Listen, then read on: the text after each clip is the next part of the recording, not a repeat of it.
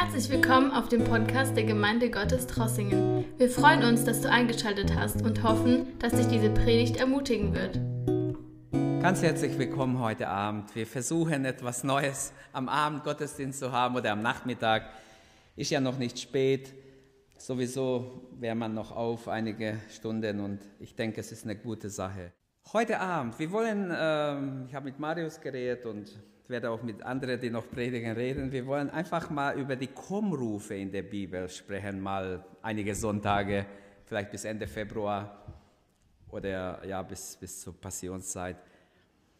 Es gibt viele Kommrufe in der Bibel, wenn ihr in der Bibel blättert. Ich bin nach Hause gegangen und habe so äh, angefangen, in der Bibel zu blättern und habe mehrere gefunden.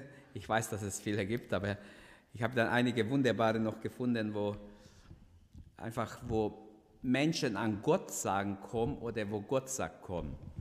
Und wir werden einfach mit Gottes Hilfe, wie Gott uns Gnade gibt, einfach so ähm, Kommrufe der Bibel betrachten. Und heute Abend, mich hat einer angesprochen, heute Nachmittag, ich habe mich damit beschäftigt, in Johannes 4, da ist ein königlicher Beamter zu Jesus gekommen. Und wenn wir in Johannes 4 lesen, ab Vers 49 bis 51, da finden wir diesen Mann, die haben mir sogar ein PowerPoint gemacht, leider habe ich es beim Kopieren, vielleicht habe ich zwei Sticks drin gehabt, auf dem falschen Stick kopiert, aber ihr passt gut auf und dann kriegt ihr es mit. Schlagt eure Bibel einfach auf oder blendet ein. Johannes 4, 49 bis 51. Ihr könnt es einfach drin lassen, das ist mein Text. Das Thema ist, Herr, bitte komm und heile mein Sohn. Das war sein Bitte. Ein Vater, der weiß, sein Sohn liegt im Sterben, schnell zu Jesus Herr, komm, bitte komm, heile mein Sohn. Ich lese Verse 49 bis 51. Doch der Beamte sagte zu ihm, Herr, bitte komm zu mir herab nach Kapernaum, ehe mein kleiner Junge stirbt. Da sagte Jesus zu ihm, Geh zurück nach Hause, dein Sohn lebt. Der Mann glaubte dem Wort, das Jesus zu ihm gesagt hatte, und machte sich auf dem Heimweg. Unterwegs kam ihm, kamen ihm einige seiner Knechte mit dem Nachricht entgegen, dein Sohn lebt, dein Sohn lebt und ist gesund.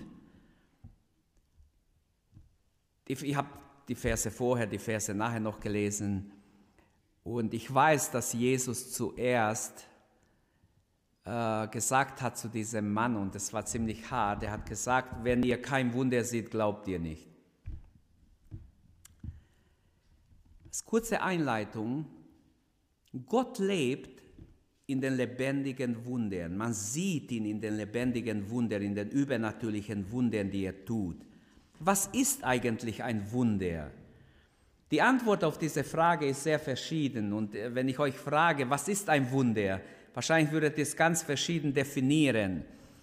Eines der schönsten Definitionen, das entstand auf einer Bibelschule, da hat ein Lehrer gesagt, definiert mir, was ist ein Wunder nach, nach der Bibel. Und ein Student hat geschrieben, wenn ein Stummer einen, einem Tauben erzählt, ein Blinder habe einen Gelähmten über Wasser laufen sehen, das ist ein Wunder. Das fand ich echt gut. Jesus Christus vollbrachte viele Wunder. Er lief übers Wasser. Er hat Blinde geheilt. Er hat Lahme geheilt. Er hat Taube zum Reden gebracht, Stumme. Er hat sogar Leute, die total unheilbar krank waren, geheilt. Und er gebot sogar dem Wind und alles wurde ruhig. Warum glauben wir, dass es Wunder waren oder Wunder sind? Es gibt jetzt so kritische Leute, die sagen, vielleicht waren es gar keine Wunder. Lassen wir uns nicht zu sehr von, von den Naturgesetzen einengen. Manche behaupten, diese Naturgesetze und die Naturwissenschaftler werden noch äh, zu Schanden werden, weil ihre Thesen würden nicht stimmen. Okay, ich will nicht in diese Richtung gehen. Mir geht es um die echte Wunder Jesu. Vielleicht sind sie gar kein Wunder. Bei Gott ist es etwas Normales, dass diese für uns Wunder geschehen. Für Jesus Christus waren die Naturgesetze kein Problem. Ihm hat Gott die Macht gegeben, durch sein Wort das ganze Universum zu tragen, zu erhalten. Und vielleicht gibt es aber in Wahrheit gar, kein, gar keine Naturgesetze. Für uns schon, weil wir begrenzt sind, aber für Gott gibt es keine. Sein machtvolles Wort steht darüber. Er ist nicht gebunden an, an die Naturgesetze. Und ohne Naturgesetze ist alles ein Wunder. Insbesondere unser Leben wäre dann ein Wunder. Jedes Leben ist ein Wunder Gottes. Und die Besonderheit der Wunder Jesu sieht man an verschiedenen Stellen im Neuen Testament. Nikodemus kommt zu Jesus und sagt, Meister, wir wissen, du bist von Gott gekommen. Von wo weißt du das? Denn du tust Dinge, Wunder, die niemand getan hat. Deshalb wissen wir, du kommst von Gott. Das ist nicht normal, was du machst. Das ist übernatürlich. Das Neue Testament enthält verschiedene Berichte über verschiedene Wunder, die Jesus in Nazareth getan hat.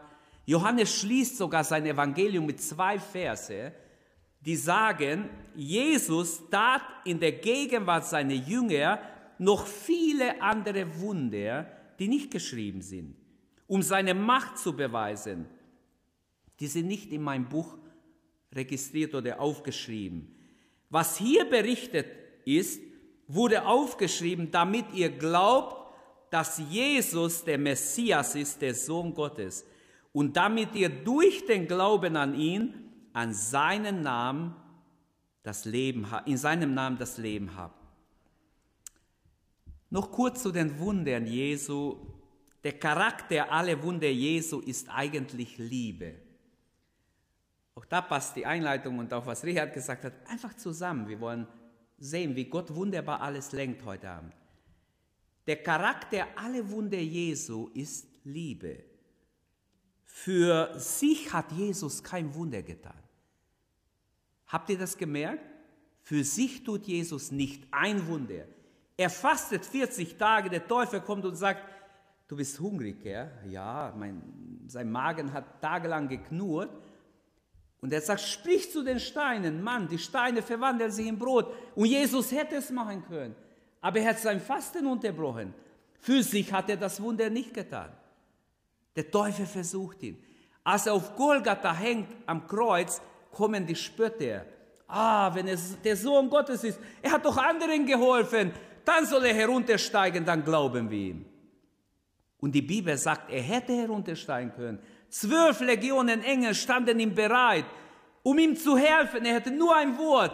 Sie waren vielleicht so zwei Meter über ihn geschwebt. Die unsichtbare Welt fängt gleich nach uns an. Glaubt mir das, das ist so. Gleich wenn in der Lufthimmel ist eine totale Bewegung. Die Engel waren alle da. Sie haben Jesus auf einen Befehl gewartet. Sie wären sofort eingeschreitet. Sie hätten ihn runtergeholt vom Kreuz. Jesus hätte runterkommen können. Ich habe Macht, mein Leben zu geben und mein Leben wieder zu nehmen. Er hatte diese Macht, aber für sich tut Jesus kein Wunder. Der Charakter aller Wunder Jesu ist Liebe. Das finde ich einfach wunderbar. Als Pfingstgemeinde, als Menschen, die, die wir an den Heiligen Geist glauben, an sein Wirken, glauben wir natürlich an Wunder. Aber ich wünsche mehr Wunder in unserer Mitte, mehr Wunder in unser Leben, mehr Heilungen, mehr Befreiungen, mehr Zeichen und Wunder unter uns, Geschwister. Lasst uns mehr denn je beten und glauben, dass Gott immer noch Wunder tut. In dieser Endzeit sich verherrlicht durch Zeichen und Wunder. In Matthäus äh, 10, Vers 7, als Jesus seine zwölf Jünger aussendet, sagt er zu ihnen, geht und verkündet, das Reich der Himmel ist nahe herbeigekommen. Als zweites sagt er, heilt die Kranken. Als drittes, weckt die Toten auf, reinigt die Aussätzigen. Viertens, treibt böse Geister aus. Umsonst habt ihr es bekommen, umsonst gebt es auch weiter. Kommen wir zu dem Text. Wir können nicht über alle Wunder reden, das ist eine kleine Einführung zu den Wundern. Jetzt komme ich zu diesem eine Wunder. Herr, bitte, komm und heil mein Sohn. Komm schnell runter nach Kapernaum, heile mein Sohn. Das war die Bitte dieses Vaters. Bitte bemerkt drei Aspekte des Glaubens im Leben dieses königlichen Beamten. Er war nicht gläubig, als er zu Jesus kam. Drei Gedanken hier. Die Entstehung seines Glaubens, er hörte von Jesus. Die Überzeugung seines Glaubens und dann die Bekenntnis seines Glaubens. Vers 53. Die Überzeugung steht im 48. Ich gehe es mit euch durch. Es gibt drei Begriffe in diesem Abschnitt. Er suchte Jesus, das Wort suchen ist wichtig. Er bat ihn zu kommen und seinen Sohn zu heilen. Und dann heißt ein dritter Begriff im Vers 50 und 53, er glaubte, was Jesus sagte. Er glaubte dem Wort Jesu. Also er suchte, er bat, er bittet Jesus und er glaubte. Fangen wir mit dem ersten an. Wie entsteht sein Glaube? Die Entstehung seines Glaubens. Vers 47. Als er hörte, dass Jesus in seine Gegend kam oder in der Gegend von Judäa gekommen war, brach er nach Kana auf. Ich war in Kana, habe da einen Freund, der war schon da in Trossingen. Wollte von mir Daumen haben unbedingt. Hat mich eingeladen nach Kana, hat mich in schönste Hotel da eingebucht. Ist ein sehr reicher Mann, aber nicht gerettet. Aber ich konnte ihm tagelang über Jesus erzählen oder tagelang, also immer wieder.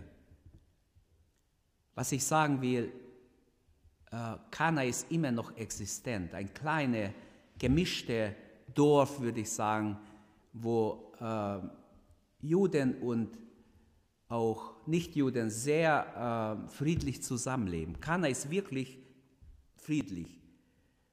Ähm, Jesus kam dahin und dieser Mann hörte es, er muss etwa 30 bis 33 Kilometer kommen, deshalb erst am nächsten Tag kommt er an. Er muss zu Fuß hinkommen und wie entsteht sein Glaube? Es steht hier, er hörte, er kam und suchte. Auch das zeigt, der Glaube entsteht nicht einfach so. Der Glaube entsteht, indem man hört. Und dann muss man sich beschäftigen damit. Man hört. Er hörte von Christus. Während wir diese Geschichte lesen, bemerken wir einen Fortschritt des Glaubens. Bemerken wir, sein Glaube wächst.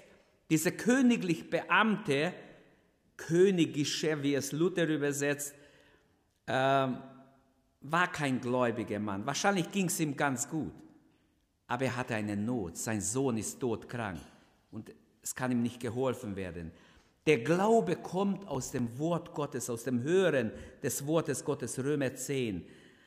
Viele Leute fragen, warum Missionare in fremde Länder gehen, warum stören sie die Kultur der, der Einheimischen. Aber wer die Souveränität Gottes in der Erlösung versteht und erlebt, wer Jesus erlebt hat, der weiß, dass alle Nachfolger Jesu berufen sind, das Evangelium weiterzusagen, zu evangelisieren. Und äh, unsere Grenzen sind nicht nur in unserer Stadt, wo wir leben, sondern über alle geografische, topografische und ethnische Grenzen hinweg sendet uns Gottes Wort. Nicht jeder geht ins Ausland, nicht jeder geht bis China oder bis Afrika, aber jeder von uns hat ein Herz für die Verlorenen. Amen. Wir haben Retter sind, weil wir gerettet sind. Paulus argumentiert in Römer 10, Vers 14, wie können sie den anrufen, an dem sie nicht glauben? Wie können sie glauben, wenn sie nie von ihm gehört haben? Und wie können sie von jemand hören, wenn niemand hingeht und ihnen die Botschaft verkündigt? Vers 17 macht er da eine Zusammenfassung. Also kommt der Glaube aus der Verkündigung, die Verkündigung aber durch das Wort Gottes. Also er hörte von Jesus. Als nächstes wird gesagt, Vers 47, er kam, er sucht Jesus, er kommt. Wenn im Herzen des Menschen lebendiger Glaube entsteht, wird etwas passieren. Der Mensch, dann ist kein Weg zu lang. Die Trägheit ist sofort überwunden diese innere Trägheit, ja, was soll ich da hingehen, oh, sowieso nur langweiliges Zeug, was interessiert mich nicht. Sobald, sobald der Glaube entsteht, diese Trägheit, diese Desinteresse wird überwunden. Wie viel Desinteresse ist heute Gottes Wort und Gott gegenüber? Beten wir, dass der Heilige Geist die Herzen öffnet, dass Hunger entsteht in den Menschenherzen. Und wie entsteht es, wenn wir anfangen zu reden über Gottes Wort, wenn wir das Evangelium weitersagen, entsteht immer mehr Interesse nach Gott. Viele Menschen glauben, sie können irgendwann später, wenn ich mal in Rente bin, nichts zu tun habe, dann werde ich auch mal mich um meine Seele kümmern. Wir müssen dann kommen, wenn Gott uns ruft. Nicht wir bestimmen die Zeit, sondern Gott. Zu manchen hat Jesus gesagt, komm her zu mir, kommet her, einmal hat er gesagt, kommet her zu mir, alle, die müßig und beladen seid. Aber an andere hat er, anderen befahl er, folge mir nach. In, zum Beispiel in Lukas 9, 23, folge mir nach. Und zu denen, die zögerten, mit der Entscheidung, ihm nachzufolgen, sagte er, ringet danach, hineinzugehen durch die enge Pforte, denn viele, sage ich euch, werden einzugehen suchen und werden es nicht vermögen. Von da an, wenn der Hausvater aufgestanden ist und die Tür verschlossen hat und ihr anfangen werdet, draußen zu stehen und an die Tür zu klopfen und zu sagen, Herr, tu uns auf. Und er antwortete, und er antwortet und zu euch sagen wird, ich kenne euch nicht, wo ihr her seid. Dann werdet ihr anfangen zu sagen, wir haben vor dir gegessen und getrunken und auf unsere Straßen hast du gelehrt. Und er wird sagen, ich sage euch, ich kenne euch nicht, wo ihr her seid. Weicht von mir, all ihr Übeltäter. Das sagt er zu den Juden, die eingeladen waren zum Reich Gottes. Zu ihnen kommt Jesus, er kam in sein Eigentum. Die Seinen nehmen ihn nicht an. Natürlich haben ihn einige angenommen, aber er wollte, dass ihn das ganze Volk annimmt. Etliche haben ihn angenommen, die Jünger waren ja Juden. Und von ihnen kommt der Glaube. Wir sollten deshalb immer dankbar sein den Juden für das Evangelium. Das Evangelium kommt von den Juden, steht auch geschrieben, sagt Johannes. Aber jetzt, dieser Mann hat eine große Not und er kam zu Christus. Noch hat er wahrscheinlich den Glauben nicht kapiert. Er sucht Christus. Er bat Jesus, mit ihm nach Kapernaum herabzukommen und seinen Sohn zu heilen, der im Sterben lag.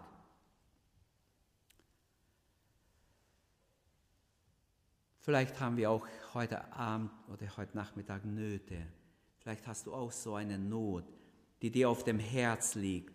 Nicht ein frommer Jude, sondern ein Mann aus der Umgebung des Königs kommt. Nicht ein frommer Pharisäer dieses Mal, sondern ein königlicher, königlich Beamter kommt zu ihm. Das Kommen zu Jesus war damals oft mit Opfer.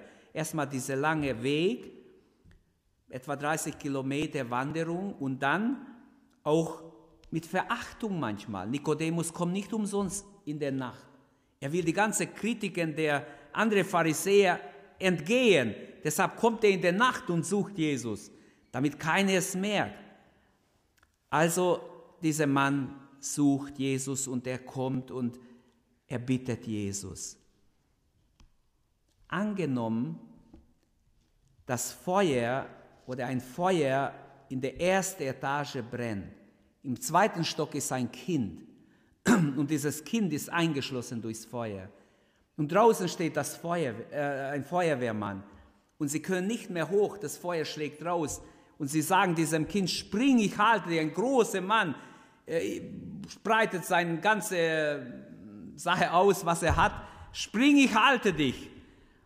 Es ist nicht so einfach, dass ein Kind, ein Kind, der zwar versteht, was der Mann sagt, er sieht, der Mann ist gut, er sieht, er will ihn halten, er sieht die Bereitschaft, er merkt, die meinen es gut, aber dann ist immer noch die Frage, es ist ein Teil des Glaubens zu wissen, dass dieser starke Mann mich auch hält, wenn ich springe und nicht umkomme.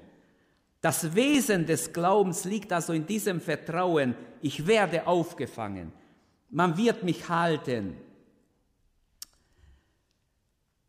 Glaube heißt nicht sehen und doch an Gottes Sieg glauben oder mit Gottes Sieg rechnen. Dieser Mann sucht Jesus und weiß gar nicht, was ihm geschieht. weiß gar nicht, dass er an diesem Tag oder am nächsten Tag schon sich bekehren wird, Jesus, an Jesus gläubig wird. Also Glaube heißt nicht sehen und doch mit Gottes Sieg rechnen. Haben wir diesen Glauben? Nehmen wir an, du hast eine Not. Ein Berg steht vor dir. Du weißt nicht, wie es wegkriegst. Das eigentliche Geheimnis des äh, erfolgreichen Missionars Nomensen war sein sieghafter Glaube. Er schrieb in einem Brief an seine Heimatgemeinde, was für Missionare in Sumatra äh, gebraucht werden. Es müssen die tüchtigsten Leute sein, hat er geschrieben. Wir haben keine, die wir, also die tüchtigsten Leute, die wir haben, keine heißblütigen, keine cholerischen Naturen, sondern demütige, freundliche, aufopferungsfähige, liebevolle Männer suchen wir. Leute, die dem lieben Gott aufs Wort vertrauen, also kindlichen Glauben haben. Und wisst ihr, dieser Mann war nicht irgendjemand. Zuerst lief nichts. Er kommt in diese Gegend und hat es ganz schwer.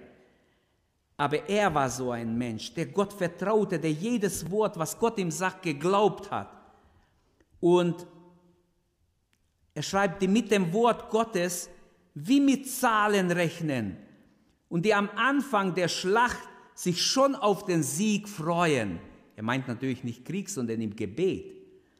Geistliche Kämpfe, die nicht von Strapazen zurückschrecken, sondern bereit sind, mit ihrem Gott auch über Mauern zu springen. Ich glaube, da hat sich keiner schnell gemeldet. Also solche Missionare anwirbt in seinem Brief.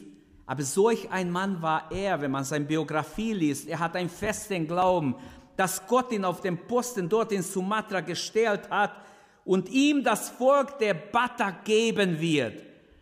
Und noch war nicht zu sehen, aber er, er hat schon verkündigt, Gott wird mir dieses Volk geben. Gott hat mich berufen. Gott hat mich hergesandt. Und in seinem Todesjahr zählte die Batak-Mission 180.000 Mitglieder, also bekehrte Menschen mit über 500 Gemeinden, preis dem Herrn. Sein Motto war neue Schwierigkeiten, dann kommen neue Herrlichkeiten. Wäre ein gutes, gutes Motto auch für uns. Lässt Gott neue Schwierigkeit zu, dann will er uns neue Herrlichkeit geben. Halleluja.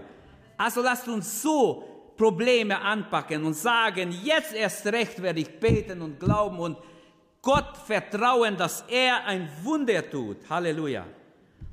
Dieser Mann kommt mit einer tiefen Not. Das zweite, die Überzeugung seines Glaubens, sehen wir im Vers 48. Zwei Forderungen wurden an sein Glaube gestellt. Gehorsam und Abhängigkeit. Er gehorchte dem Wort Jesu, heißt es im Vers 48. Obwohl diese adlige oder diese königische Angst und Tränen hat, verschont ihn der Herr nicht, wie ich am Anfang erwähnt habe. Wisst ihr, was Jesus ihm zuerst sagt? Manche würden sagen, Mensch, war Jesus komisch. Wieso war er so hart zu ihm? Wenn ihr nicht Zeichen und Wunder seht, glaubt ihr nicht. Ja, wie, Herr? Was soll ich denn machen? Äh, er hat aber nicht argumentiert. Ähnlich wie Naaman im Alten Testament, als er kam, um geheilt zu werden von seinem Aussatz, bevorzugte auch Jesus nicht irgendetwas, du musst das und das meinen, fünfmal Vater unser, dreimal Rosenkranz, wie es oft, Entschuldigung, Leute betrogen werden damit, äh, wenn du das betest, dann bist du frei. Das ist nicht Evangelium. Evangelium ist etwas ganz anderes. Jesus muss den Mann erstmal wecken. Als Naaman zu Elisa kommt, der ist noch nicht mal rausgekommen. Ich habe gedacht, der Prophet kommt raus und macht irgendwelche Er spricht irgendwas oder macht irgendwas und, und ich werde gesund. Jetzt, ich soll baden, siebenmal in, in den Jordan mich reintauchen. Sind die verrückt? Wir haben viel bessere Flüsse wie dieser dreckige Fluss hier. Und dann ist es noch so tief, ich muss mich ja reinlegen. Die Mitarbeiter oder die, die Knechte, die mit ihm waren, die haben ja Angst gehabt von mir, war der Hauptmann, er könnte gefährlich werden.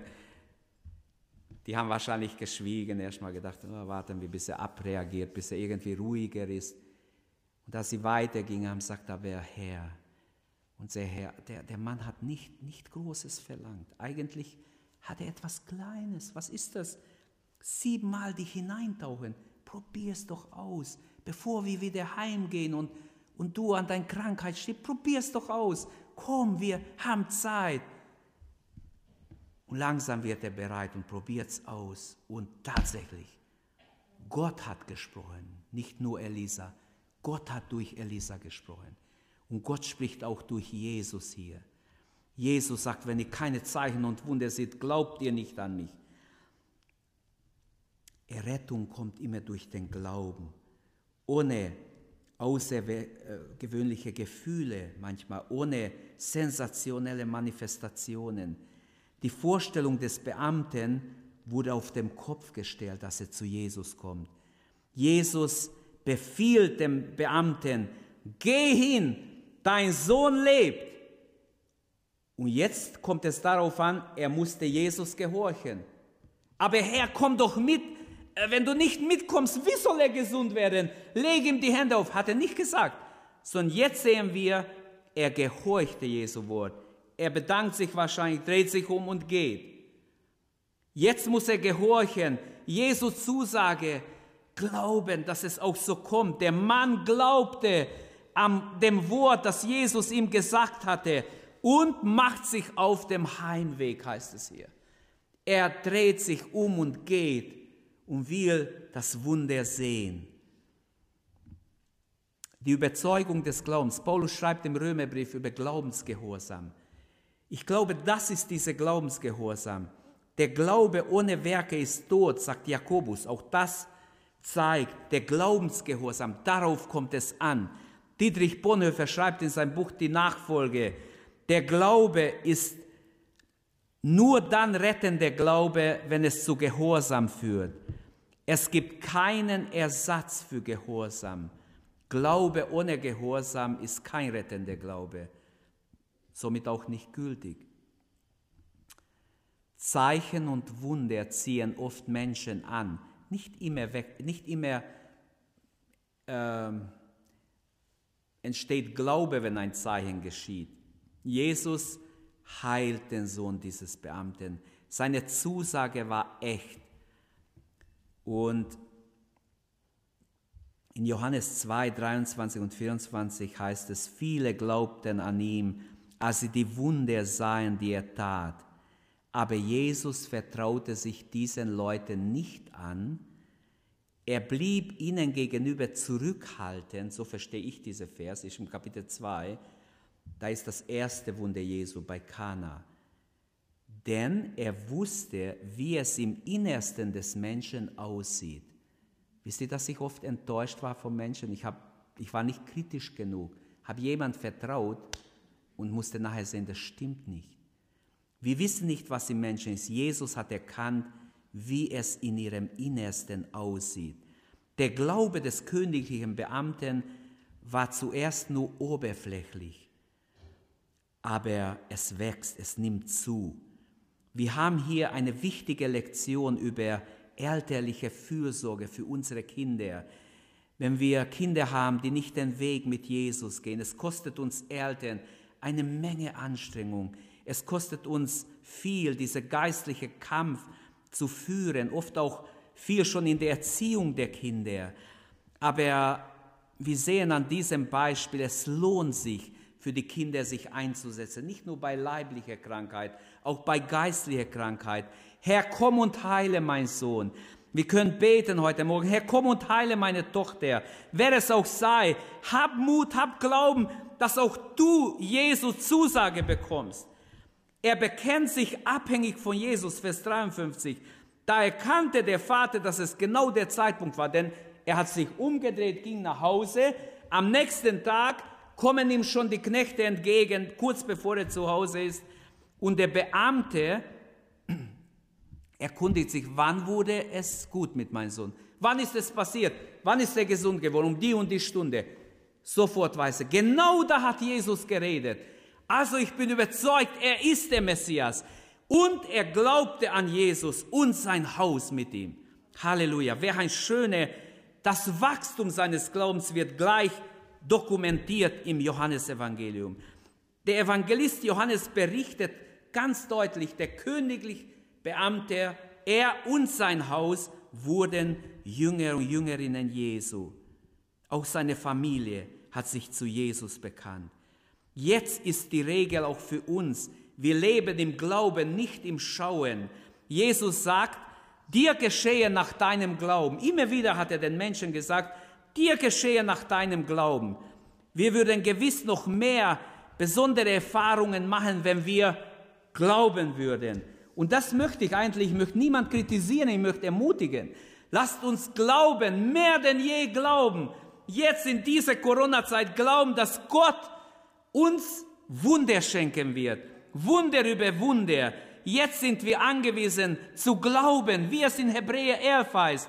Im Glauben sind diese alle gestorben, ohne die Verheißung zu erlang, erlangt zu haben, aber sie sahen sie von ferne und grüßten sie und bekannten, dass sie Fremde und durchreisende Gäste auf Erde sind.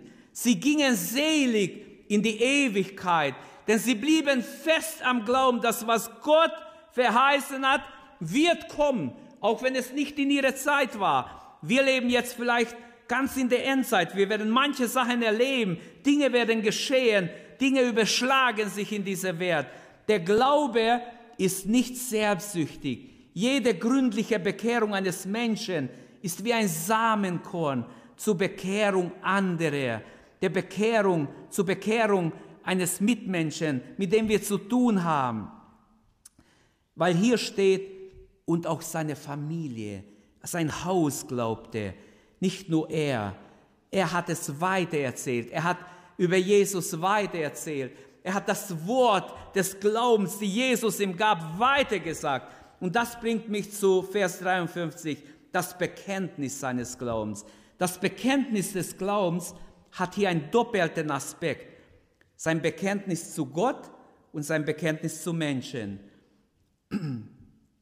Ich habe am Anfang gesagt, Paulus schreibt in Römer 10, Vers 9 jetzt, wenn du mit deinem Mund bekennst, dass Jesus der Herr ist und wenn du in deinem Herzen glaubst, dass Gott ihn von den Toten auferweckt hat, wirst du gerettet werden. Die Bibel lehrt, dass der christliche Glaube ein bekennender Glaube ist. Christus hat nie Jünger im Geheimen berufen. Oder kennt ihr ein Beispiel?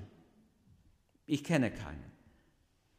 Dies erklärt auch, warum die ersten Christen, die Neubekehrte, immer gleich taufen und gleich unterweisen und öffentlich sie taufen.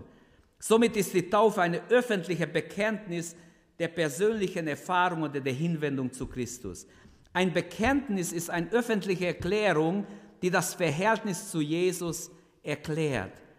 Irgendwo auf der langen Reise, diese 30 Kilometer, die der Mann hinterlegen muss auf der Rückreise nach Hause, hat der Beamte seine Entscheidung für Jesus getroffen. Spätestens als seine Knechte ihm entgegenkommen und sagen, dein Sohn lebt, wann ist er gesund geworden? Spätestens da hat er gesagt, und jetzt ist Jesus mein Herr, ihm soll mein Leben gehören, an ihm will ich glauben. Halleluja. Ein Glaube, das Jesus nicht bekennt, ist kein biblischer Glaube. Ein, Jesus, ein, ein Glaube, das nicht zu Jesus steht. Also dieser Bekenntnis zu Gott, aber auch unser Bekenntnis zu den Menschen, da erkannte der Vater, dass es genau der Zeitpunkt gewesen war, an dem Jesus ihm gesagt hatte, dein Sohn lebt. Und der Beamte und sein ganzes Haus glaubten an Jesus.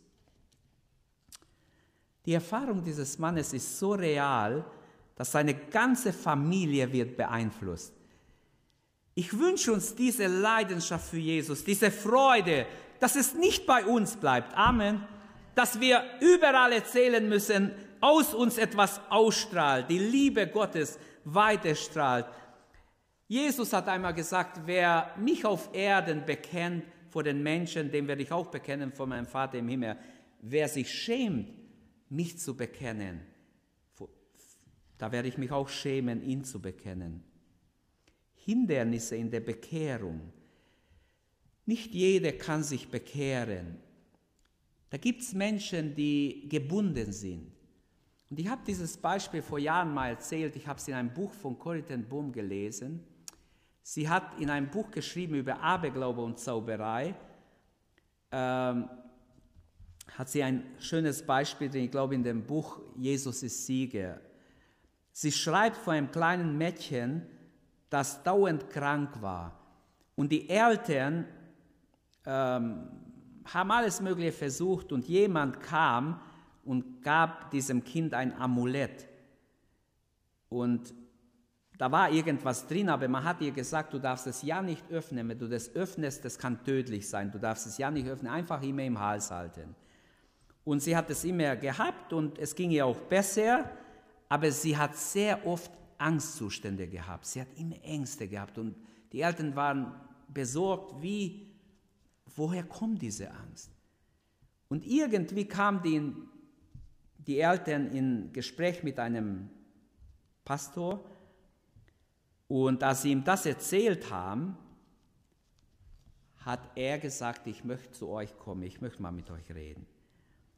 Und ich muss vorausschicken, als sie zwölf Jahre alt war, hat sie versucht, ihr Leben zu nehmen. Aber es hat nicht geklappt. Zum Glück ist sie nicht gestorben. Aber die Eltern waren sehr besorgt. Und in dieser Not haben sie diesen Pastor kennengelernt und er fragte, habt ihr irgendwas Okkultes im Haus? Nee, haben wir nicht.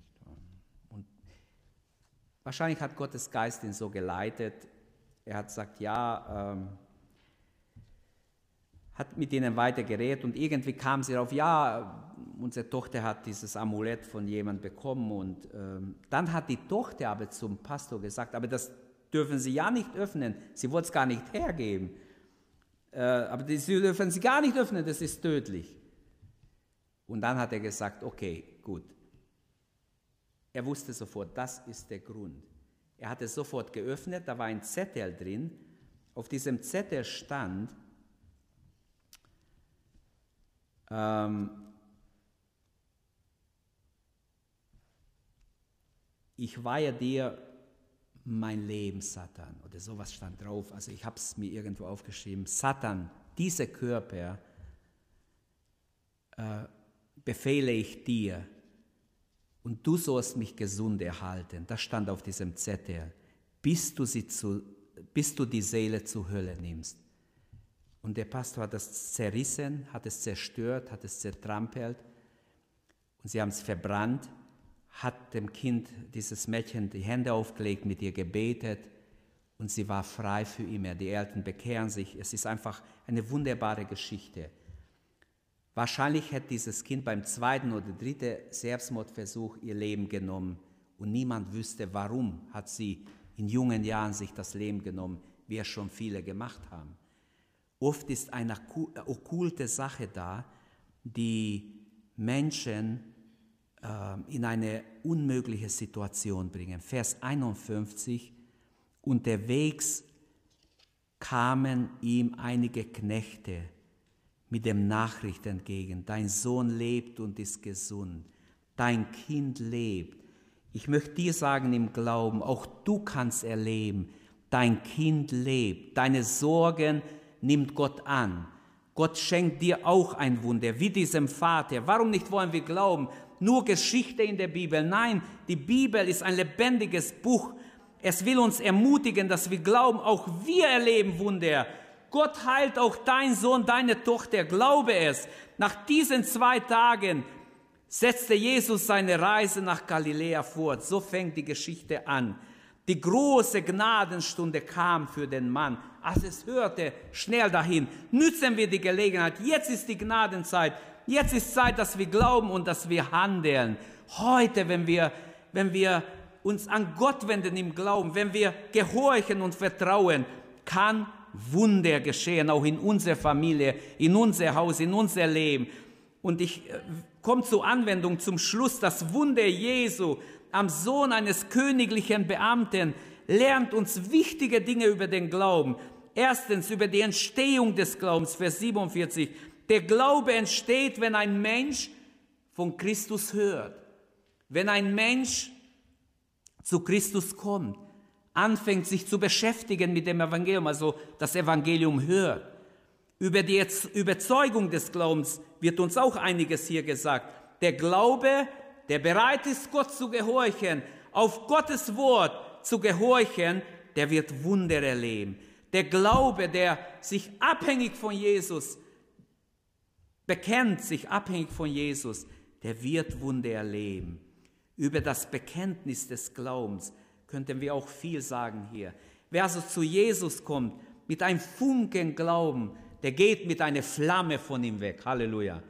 Ein Funke Glaube reicht, zu Jesus zu kommen. Wer zu Jesus kommt mit einem kranken Glauben sogar, er glaubt, Jesus muss kommen, wie bei Naima, muss die Hände auflegen oder irgendwas aussprechen, dann wird mein Sohn gesund. Jesus sagt, ich muss nicht kommen. Die Gnade geht über Grenzen hinweg. Geh hin, dein Sohn lebt. Halleluja. Welch wunderbare Botschaft von Jesus.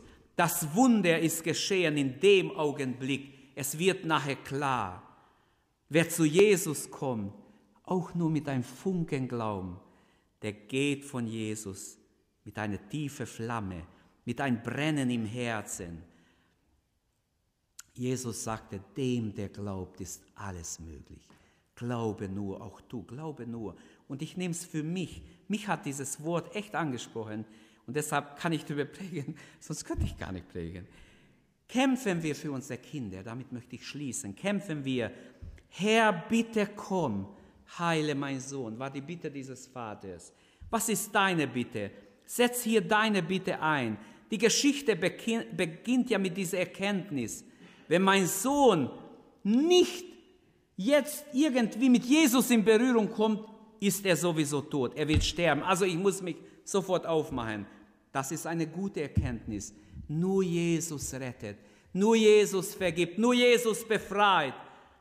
Bringen wir uns, uns, unsere Familie mit Jesus in Verbindung. Die Geschichte ging weiter. Der Vater glaubte und sein ganzes Haus glaubte. Auch sein Sohn glaubte nachher wahrscheinlich. Jesus heilt diesen Sohn. Vielleicht hat er später Zeugnis gegeben. Ich war schon im Sterben. Ich war mehr tot als lebendig. Aber Jesus sprach ein Wort und ich war gesund. Ich kam sofort zu mir. Halleluja. Und wie oft ist das schon passiert? Wir könnten Zeugnis über Zeugnis hören, wenn wir jetzt Verbindung hätten mit vielen Geschwistern, die das erlebt haben. Ein Wort Gottes und es wurde besser über Nacht oder in Sekunden kam Heilung. Jesus erhört diesen Vater. Er will auch dich und mich erhören. Glauben wir das? Glauben wir heute Abend? Der größte Segen im Leben ist der Glaube an Jesus Christus. Du bist gesegnet, wenn du glauben kannst an Jesus. Stehen wir auf und beten Gott an. Danken wir Gott. Bete im Glauben, Herr, bitte komm, heile mein Sohn, heile meine Tochter, heile Greif ein, befreie, was auch die Not ist. Ich möchte ermutigen, dieses Wort will uns Zuspruch geben. Du kannst Glauben, mehr Glauben haben, starken Glauben haben, in Anspruch nehmen. Jesus, du erhörst mich heute Abend. Lasst uns jetzt beten. Herr, komm, komm, komm, Herr. Danke, Herr, dass wir dich einladen dürfen, dass du dich einladen lässt. Danke, dass du unsere Predigt angehört hast. Wenn dich die Botschaft angesprochen hat, dann teile sie gerne mit deinen Freunden und Bekannten, dass auch sie diese Predigt hören können. Wir wünschen dir Gottes Segen.